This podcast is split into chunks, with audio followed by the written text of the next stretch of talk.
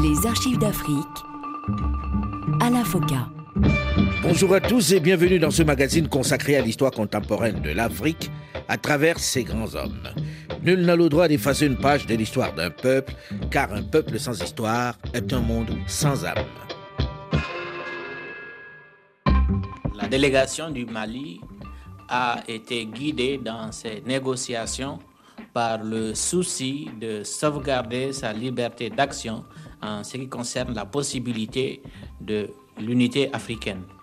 Et c'est ainsi que nous avons renoncé à la frappe d'une monnaie malienne pour conserver le franc CFA qui constitue le seul élément de liaison des anciens États de l'ancienne AOF. Alors que certains leaders africains appartenant à la communauté française se battaient à la fin de la décennie 50 pour accéder à l'indépendance, à la tête de micro-États, à l'intérieur des frontières artificielles tracées par nos colonisateurs, lui avait déjà le souci, la préoccupation, l'ambition de réunir plusieurs territoires au sein d'une fédération, ce qui les rendrait plus forts face aux grands ensembles. L'indépendance, oui certainement, mais pas avec des poussières d'État, sans réel pouvoir, isolés et crispés sur des micronationalismes. Le panafricanisme était déjà son souci, sa bataille. L'unité africaine passait même avant la souveraineté de son propre pays. Il suffisait pour s'en convaincre de découvrir la disposition qui figure dans la première constitution du Mali. Peut conclure avec tout État d'Afrique des accords d'association ou de communauté comprenant l'abandon partiel ou total de souveraineté en vue de réaliser l'unité africaine. Fin de citation. Qui dit mieux? Personne jusqu'à ce jour. Nationaliste ombrageux, Modibo Keïta l'était certainement. Et c'est ce qui va l'amener très rapidement, en pleine guerre froide, à choisir l'option socialiste, à s'inventer un modèle qu'il juge plus adapté, plus conforme aux réalités maliennes. La révolution scientifique. Archives d'Afrique a décidé de revisiter la vie, le parcours de ce leader qui a durablement marqué l'histoire contemporaine du Mali et même de l'Afrique de l'Ouest tout entière. Le Conseil du gouvernement du Soudan est transformé en gouvernement provisoire de la République. La réglementation en vigueur demeure applicable jusqu'à l'intervention des dispositions nouvelles. Messieurs, si vous approuvez le projet qui vous est ainsi présenté, cette journée constituera pour nous une date historique, celle de la naissance de la République soudanaise, premier État membre de la communauté constitué sur la terre d'Afrique. Ce projet de la naissance de la République soudanaise, premier État de la communauté constituée sur la terre d'Afrique, naît seulement 2 mois après le succès massif du oui au référendum pour la communauté organisé à l'initiative du général de Gaulle. C'est lui, Modibo Keïta, qui en devient le président du gouvernement. Mais ceci n'est pour lui qu'une simple étape. Son ambition est beaucoup plus importante, plus globale, moins personnelle. Il rêve de la création d'un État fédéral en Afrique de l'Ouest. Un grand ensemble fédéral qui sera plus viable que des micro-États divisés par des nationalismes étriqués. Une idée qui ne plaît pas du tout au président Félix Houphouët-Boigny de Côte d'Ivoire, qui va s'y opposer avec force. Mais le poids dont jouit le président Houphouët auprès des Français ne l'impressionne pas.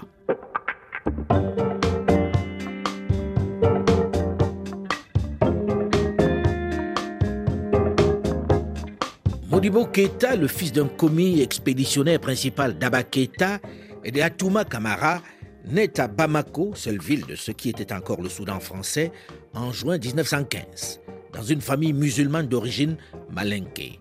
Le jeune homme va connaître les salles de classe surpeuplées de l'école primaire de Bamako avant d'entrer en 1931 à l'école Terrasson de Fougères, qui va devenir par la suite le lycée Askia Mohammed. 1er avril 1936, alors élève à la célèbre et prestigieuse école normale William Ponty de l'île de Gorée au Sénégal, il va sauver de la noyade un certain Émile Derlin Zinsou, celui qui deviendra plus tard, en 1967, le président du Dahomey. Quelques mois après ce petit exploit, il sort major de sa promotion. L'observation de ses professeurs est simple. Instituteur d'élite, très intelligent, mais anti-français. Agitateur de haute classe à surveiller de près. Fin de citation.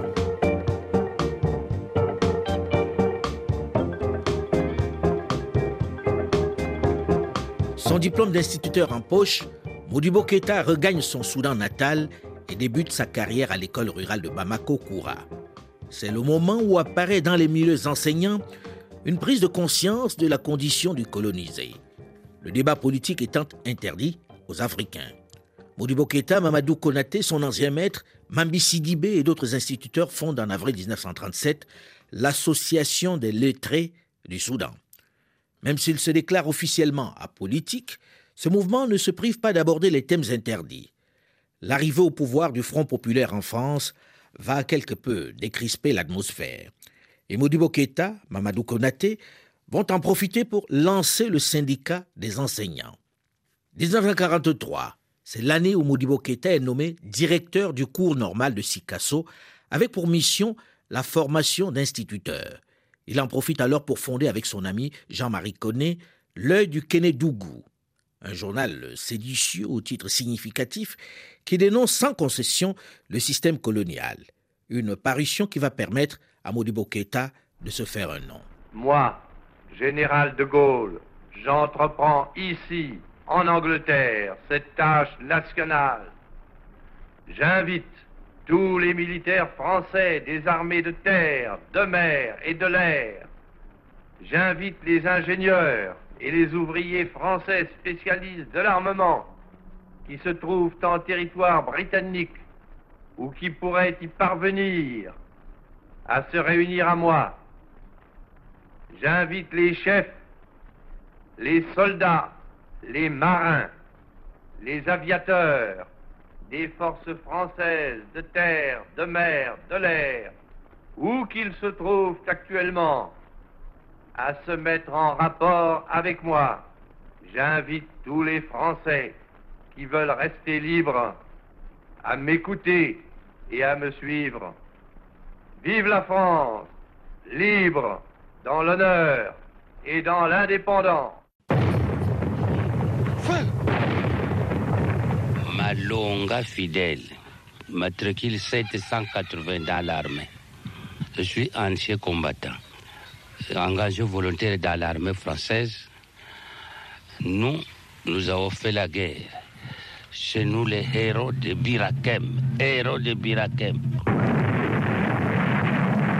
Je dis bien que le 27, on nous a attaqué avec les chars et notre batterie a démoli 45 chars.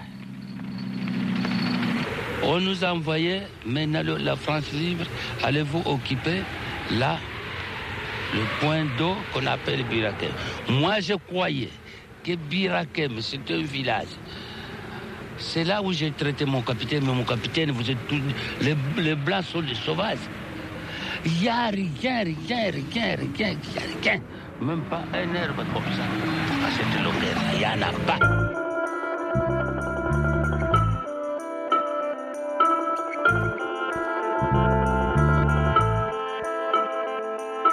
Après la Seconde Guerre mondiale, à laquelle les Africains ont très activement participé, se sont battus sur tous les fronts, la métropole est un peu contrainte d'apporter quelques changements, quelques améliorations dans le traitement et le statut des territoires, des colonies. Modibo Keïta va profiter de cette ouverture, de cette brèche, pour entrer en politique. Le 21 octobre 1945, il est candidat aux législatives. Une première participation qui se solde par un échec, puisqu'il est largement battu par Fili Dabo Sissoko, qui à cette époque domine la scène politique soudanaise. Il est troisième derrière Mamadou Konaté. Après la tenue à Bamako du Congrès constitutif du Rassemblement démocratique africain, le RDA, les hommes politiques soudanais, exception faite de Fili Dabo Sissoko, vont fonder l'Union soudanaise, la section locale du RDA présidée par Mamadou Konaté. En janvier 1947, Modibo Keïta en devient le secrétaire général. Nous avons donc demandé à ce que nous soyons appuyés par un grand mouvement africain, un grand mouvement populaire qui pourrait soutenir notre action au Parlement français. Donc nous aurons un mouvement populaire en Afrique, indépendant de toute formation politique métropolitaine. Soulignons cela. Et dont les élus seront autorisés pour plus d'efficacité de leur action à s'inscrire dans telle ou telle formation politique française. Voilà les raisons qui ont motivé la création du RDA, le Rassemblement démocratique africain. Dans son fief de Sikasso, Modibo Keïta saisit toutes les opportunités, toutes les occasions pour défendre les droits des populations. Il va même jusqu'à adresser une lettre au ministre de la France d'Outre-mer pour dénoncer le régime esclavagiste instauré dans le cercle de Sikasso par l'administrateur Rocher.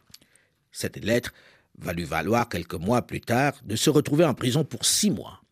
Professeur Amadou Traoré, vous étiez un de ses proches à cette époque-là. Quelle était la raison invoquée pour l'incarcérer à la prison de la Santé? Quel était le chef d'accusation retenu contre lui? C'était à la suite d'articles parus au sujet de la répression qui sévissait à Sikasso et au cours de laquelle répression il avait pris fait et cause pour les paysans. En 1946, lorsque l'Union soudanaise RDA a été créée, il y avait encore les séquelles de l'indigénat et le pouvoir des chefs de canton, ce qui fait que des abus étaient courants dans les villages et Modibo Keïta se faisait le défenseur de tous les paysans qui se réclamaient de l'Union soudanaise RDA. Alors c'est à la suite de ses activités à ce niveau-là qu'il a été inculpé de provocations, etc. et il a été poursuivi. Donc on a choisi de l'envoyer comme secrétaire du député Mamadou Konaté à Paris. Et c'est pourquoi la poursuite qui avait été intentée contre lui au Soudan français a été exécutée à Paris par son arrestation.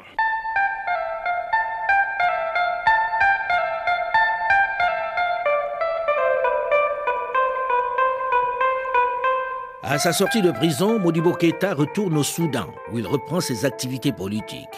Il prend une disponibilité professionnelle pour se consacrer entièrement à la vie de son parti, l'Union soudanaise, ce qui lui permet d'être élu à l'Assemblée territoriale soudanaise en 1948. À la mort de Mamadou Konaté, le chef du parti, il n'a aucun mal à lui succéder à la tête de l'Union soudanaise. Un pas supplémentaire est franchi en 1956 avec les élections législatives qui lui ouvrent les portes du Palais Bourbon, l'Assemblée nationale française. En octobre, il en devient le vice-président. Sa fulgurante ascension se précise en novembre de la même année, puisqu'il est élu à la mairie de Bamako.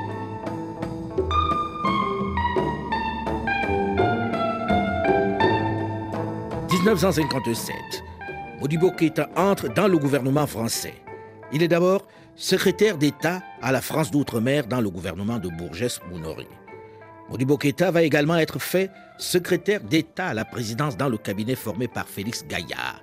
Il est de tous les grands rendez-vous et prend la parole sur toutes les tribunes puisqu'il se montre un remarquable orateur et exprime ses idées avec franchise, mais avec un peu plus de diplomatie qu'à ses débuts. Il a compris le jeu politique. Mars 1958. La conférence des chefs de gouvernement africains reprise ce matin n'est pas encore terminée à l'heure où je parle. On n'aura de communiqué final que dans la soirée. Pendant que les ministres métropolitains et africains étudiaient ainsi les institutions de l'Afrique, un luxueux ouvrage de l'éditeur Robert Lang, La France en Afrique, qui rappelle par la photo les réalisations que la France a accomplies dans le continent noir, était présenté à la presse par M. Modibo Keïta, secrétaire d'État à la présidence du Conseil et député du Soudan. M. Modibo Keïta a bien voulu nous déclarer à ce propos. J'ai parcouru avec beaucoup d'intérêt l'ouvrage de M. Lang intitulé « Présence de la France en Afrique ». Cet ouvrage présente une caractéristique qui m'a frappé, c'est qu'elle ménage la susceptibilité quelque peu chatouilleuse des Africains. En effet, dans certains ouvrages du même genre, nous étions habitués à voir sur une page les misères en Afrique et sur la page suivante les belles réalisations de la France. M. Lang, au contraire, dans le souci de montrer l'œuvre de la France non seulement en Afrique, mais dans le monde entier, s'est penché davantage sur le caractère scientifique et culturel de l'œuvre de la France. 1958, Il souffle comme un vent de sédition, une poussée nationaliste dans les territoires, dans les colonies françaises, notamment en Algérie, en Asie et dans quelques régions du sud du Sahara. La Seconde Guerre mondiale, à laquelle beaucoup d'Africains ont participé, a fait tomber certains complexes et le désir de liberté, d'indépendance s'exprime de plus en plus ça et là. Oumyobé, le grand nationaliste camerounais persécuté par les autorités coloniales, exprime les revendications autonomistes de son peuple à la tribune des Nations Unies. L'IPC a demandé à intervenir sur trois questions.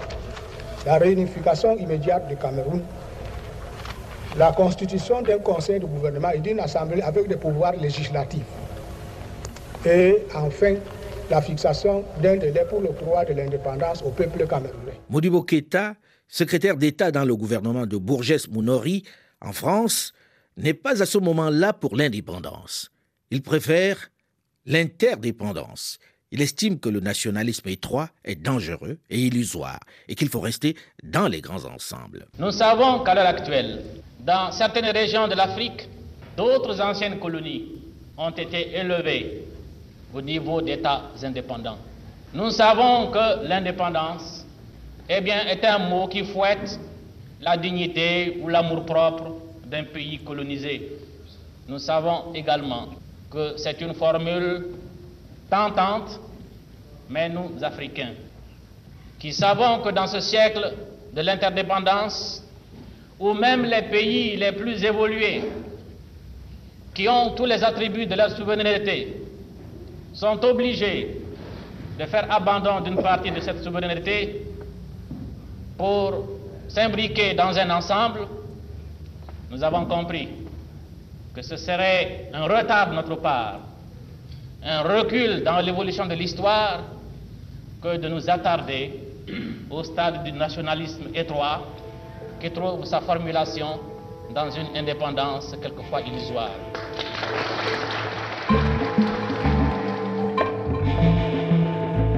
Cette position, ce refus de l'indépendance, n'est pas partagée par un grand nombre de nationalistes africains qui se battent pour retrouver leur souveraineté internationale. Il faut dire que le Ghana a accédé à l'indépendance l'année d'avant et que son exemple, le panafricanisme de Kwame Nkrumah, son président, séduit de nombreux Africains. Le désir de se libérer devient de plus en plus fort. Il s'exprime avec vigueur en Algérie. La 4e République a de plus en plus de mal à contenir cette poussée nationaliste qui va précipiter sa chute. C'est dans ces circonstances que le général de Gaulle va arriver aux affaires en mai 1958. La République, il fut un temps où elle était reniée, trahie par les partis eux-mêmes. Et moi, j'ai redressé ses armes, ses lois, son nom. J'ai fait la guerre pour obtenir la victoire de la France, mais je me suis arrangé de telle sorte que ce soit aussi la victoire de la République. Je l'ai fait avec tous ceux, sans aucune exception, qui ont voulu se joindre à moi. Et à leur tête, j'ai rétabli la République chez elle. Est-ce que vous garantiriez les libertés publiques fondamentales? Est-ce que j'ai jamais attenté aux libertés publiques fondamentales? Je les ai rétablies. Et ai-je une seconde attenté? Jamais. Pourquoi voulez-vous qu'à 67 ans, je commence une carrière de dictateur? Même si ce retour du général de Gaulle aux affaires en France paraît bien lointain, il va marquer un tournant dans l'histoire de l'évolution des peuples colonisés. Modibo Keïta va être un des principaux acteurs de cette inexorable mutation comme nous allons le vivre dans une dizaine de minutes dans la suite de cette série d'Archives d'Afrique spéciale Modibo Keïta, juste après une nouvelle édition du journal sur Radio France Internationale. On se retrouve donc juste après. Restez à l'écoute et à très vite.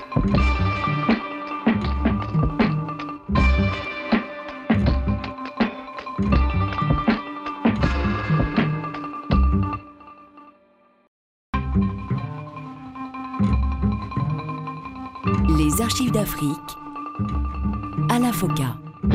Bonjour et bienvenue à tous ceux qui nous rejoignent seulement maintenant dans la seconde partie de ce magazine consacré à l'histoire contemporaine de l'Afrique à travers ses grands hommes. Nul n'a le droit d'effacer une page de l'histoire d'un peuple, car un peuple sans histoire est un monde sans âme. Nous savons qu'à l'heure actuelle, dans certaines régions de l'Afrique, d'autres anciennes colonies ont été élevées au niveau d'États indépendants. Nous savons que l'indépendance, eh bien, est un mot qui fouette la dignité ou l'amour-propre d'un pays colonisé. Nous savons également que c'est une formule tentante, mais nous, Africains, qui savons que dans ce siècle de l'interdépendance, où même les pays les plus évolués, qui ont tous les attributs de leur souveraineté, sont obligés de faire abandon d'une partie de cette souveraineté pour s'imbriquer dans un ensemble, nous avons compris que ce serait un retard de notre part, un recul dans l'évolution de l'histoire, que de nous attarder au stade du nationalisme étroit qui trouve sa formulation dans une indépendance quelquefois illusoire. Le jeune nationaliste ombrageux des années 40 a manifestement pris de la bouteille. Après être passé par la case prison, Modibo Keïta, désormais secrétaire d'État dans le gouvernement Bourgès-Monori, est en cette fin de la décennie 50 où les nationalistes réclament presque partout leur accession à la souveraineté internationale, plutôt mesurée. Ils préfèrent à cet instant une autre formule, l'interdépendance, stratégie ou conviction intime. Suite à notre série d'archives d'Afrique spéciale, Modibo Keïta.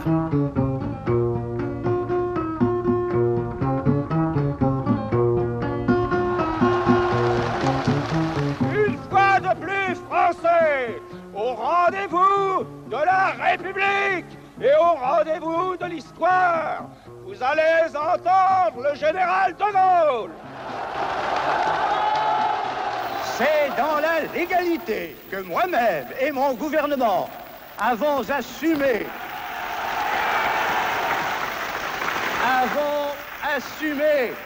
le mandat exceptionnel d'établir un projet de constitution nouvelle et de le soumettre à la décision du peuple. De tout mon cœur, au nom de la France, je vous demande de répondre oui. Vive la République, vive la France!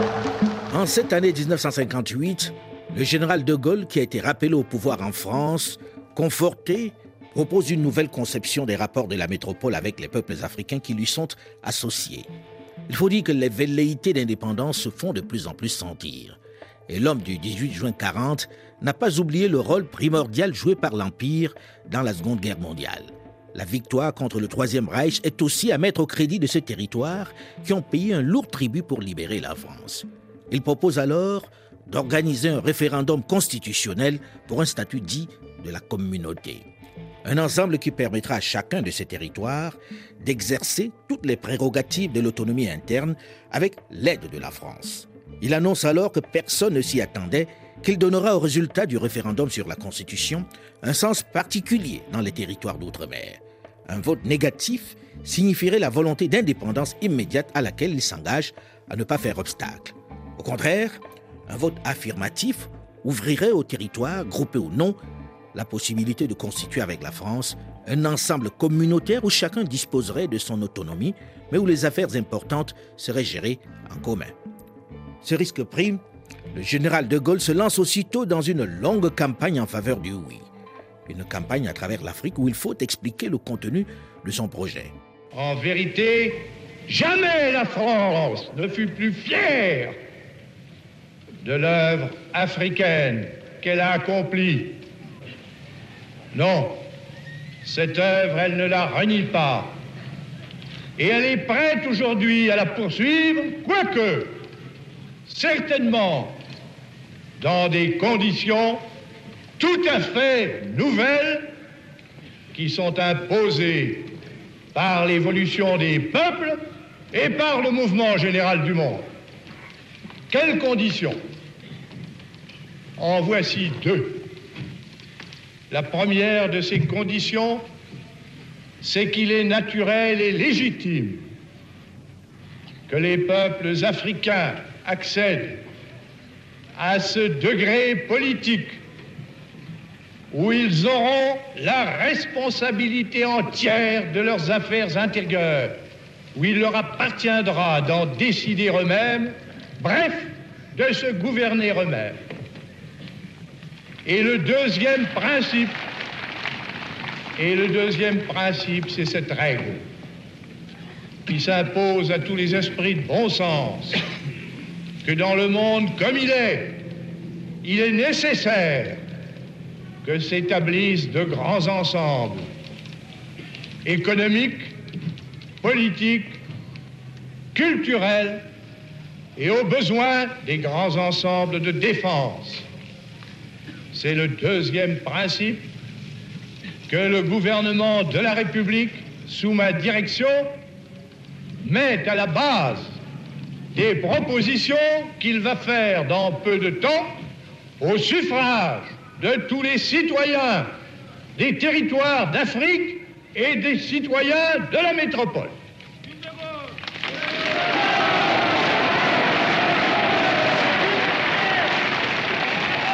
Quelle proposition?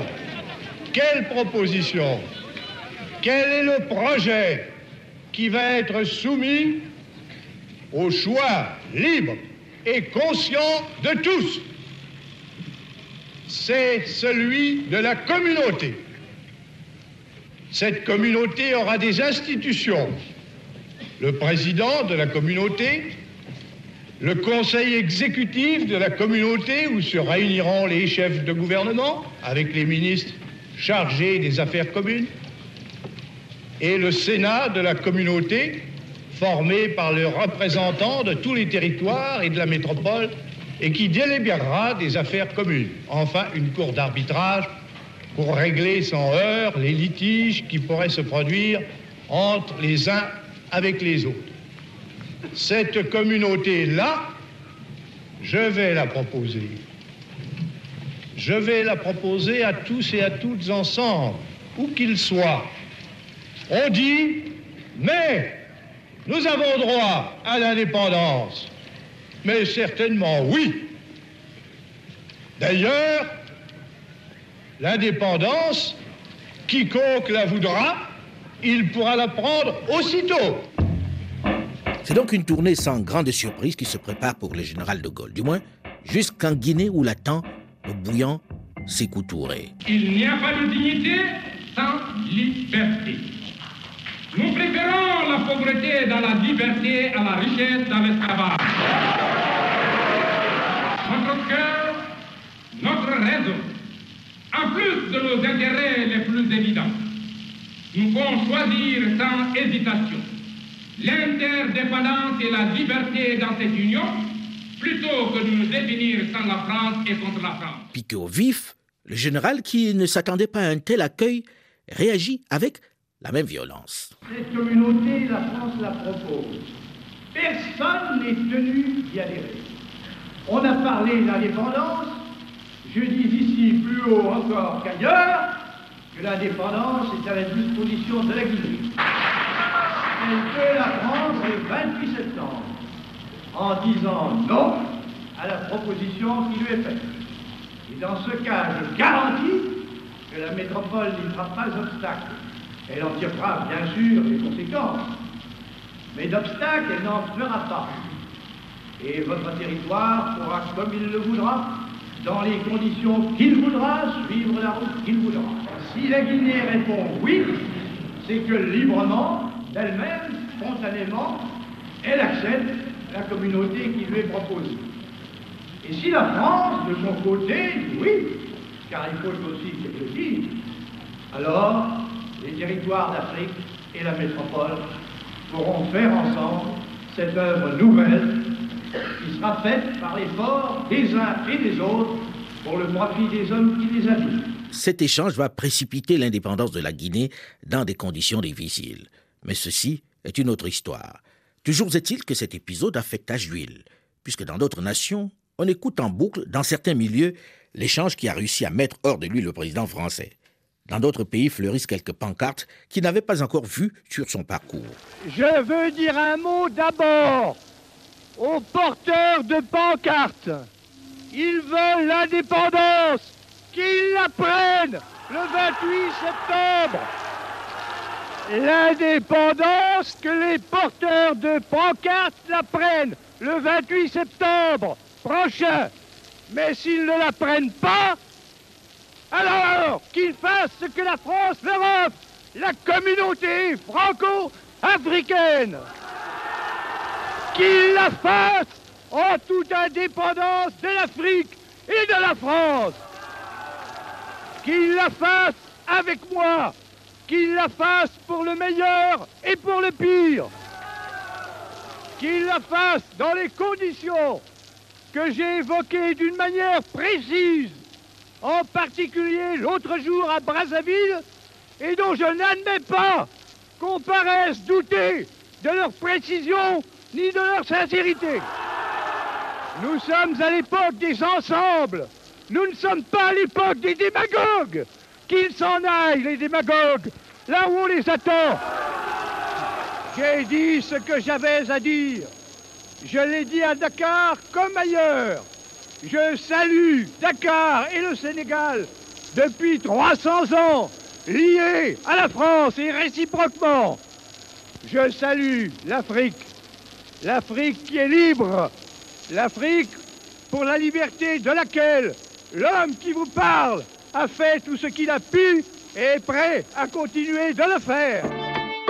À cette proposition, comme la majorité des leaders africains qui ont une fonction au sein du Parlement, Modibo Keïta au Soudan va mener campagne pour le oui au référendum de 1958. Soudanaises et Soudanaises, à tous ceux qui ont à cœur la grandeur et la prospérité de notre territoire, membres et sympathisants de l'Union soudanaise ou d'autres formations, nous vous invitons à vous mobiliser en faveur du oui qui consacrera l'indépendance de notre territoire dans la communauté africaine, l'un des piliers de la grande communauté que nous construirons avec la France. Hormis la Guinée de Sékou Touré qui va effectivement voter non à ce référendum et accéder aussitôt à l'indépendance, le reste des territoires qui a massivement voté pour le oui va rester dans la communauté. Et 2 mois plus tard, au mois d'octobre 1958, la République soudanaise est proclamée et Modibo Keïta, qui a fait campagne à travers le pays pour le oui, est choisi pour diriger la présidence du gouvernement. Le Conseil du gouvernement du Soudan est transformé en gouvernement provisoire de la République. La réglementation en vigueur demeure applicable jusqu'à l'intervention des dispositions nouvelles. Messieurs, si vous approuvez le projet qui vous est ainsi présenté, cette journée constituera pour nous une date historique. Celle de la naissance de la République soudanaise, premier État membre de la communauté, constitué sur la terre d'Afrique.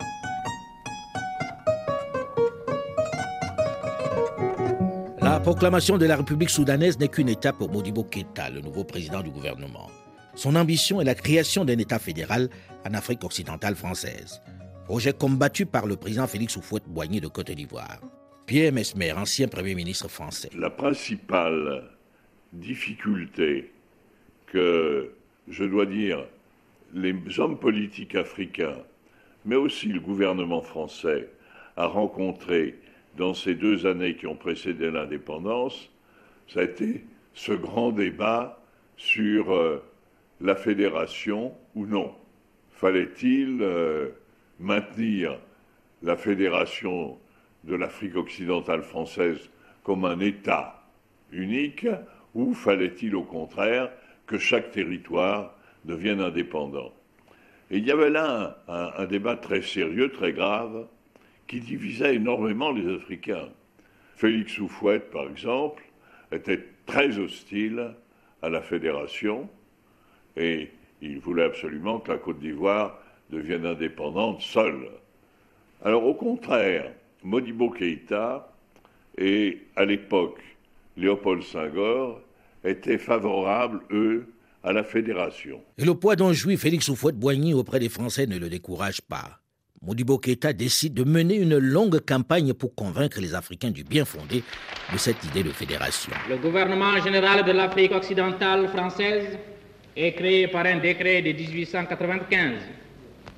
Il a rapproché l'homme de la forêt de celui de la savane, celui de la côte de l'habitant des terres intérieures. Il a créé, un ensemble de liens économiques et humains. Malgré 64 ans de brassage, le Sénégalais est parfois considéré comme un étranger lorsqu'il franchit les limites de son territoire. L'Ivoirien ne se sent pas souvent à l'aise lorsqu'il a quitté l'ombre des épaisses frondaisons de la forêt. Au moment où l'on dénonce le nationalisme comme dépassé dans ce siècle de l'internationalisme, où l'isolement est mortel aussi bien pour les vieux pays que pour les jeunes, où les appels à l'union fraternelle des peuples sont démentis tragiquement par les événements, devons-nous donc choisir ce moment pour exacerber les particularismes locaux, multiplier les causes de frictions et d'incidents, nier à l'Ivoirien, aux Soudanais, aux Mauritaniens, aux Dahoméens, aux Sénégalais, aux Nigériens, aux Voltaïques, droit d'établissement, droit de vie parce qu'il n'est plus dans les limites de son pays d'origine? Non, mille fois non.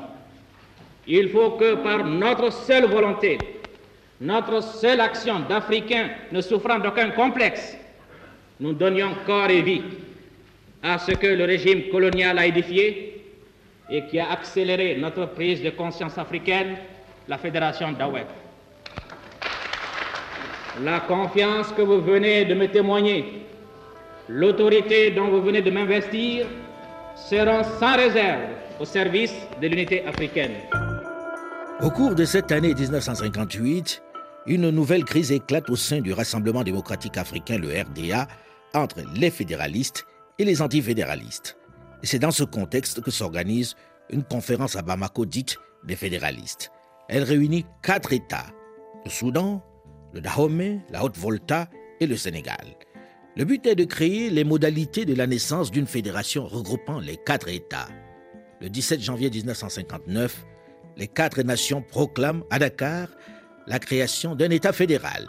Elles le baptisent Fédération du Mali. L'Afrique consciente, celle qui évolue parce qu'elle a de nouvelles perspectives, celle qui veut avoir sa personnalité propre, peut jouer un rôle déterminant dans la lutte gigantesque entre les forces de destruction et celles de paix, soucieuse de la libération de l'homme, de la faim et de la maladie.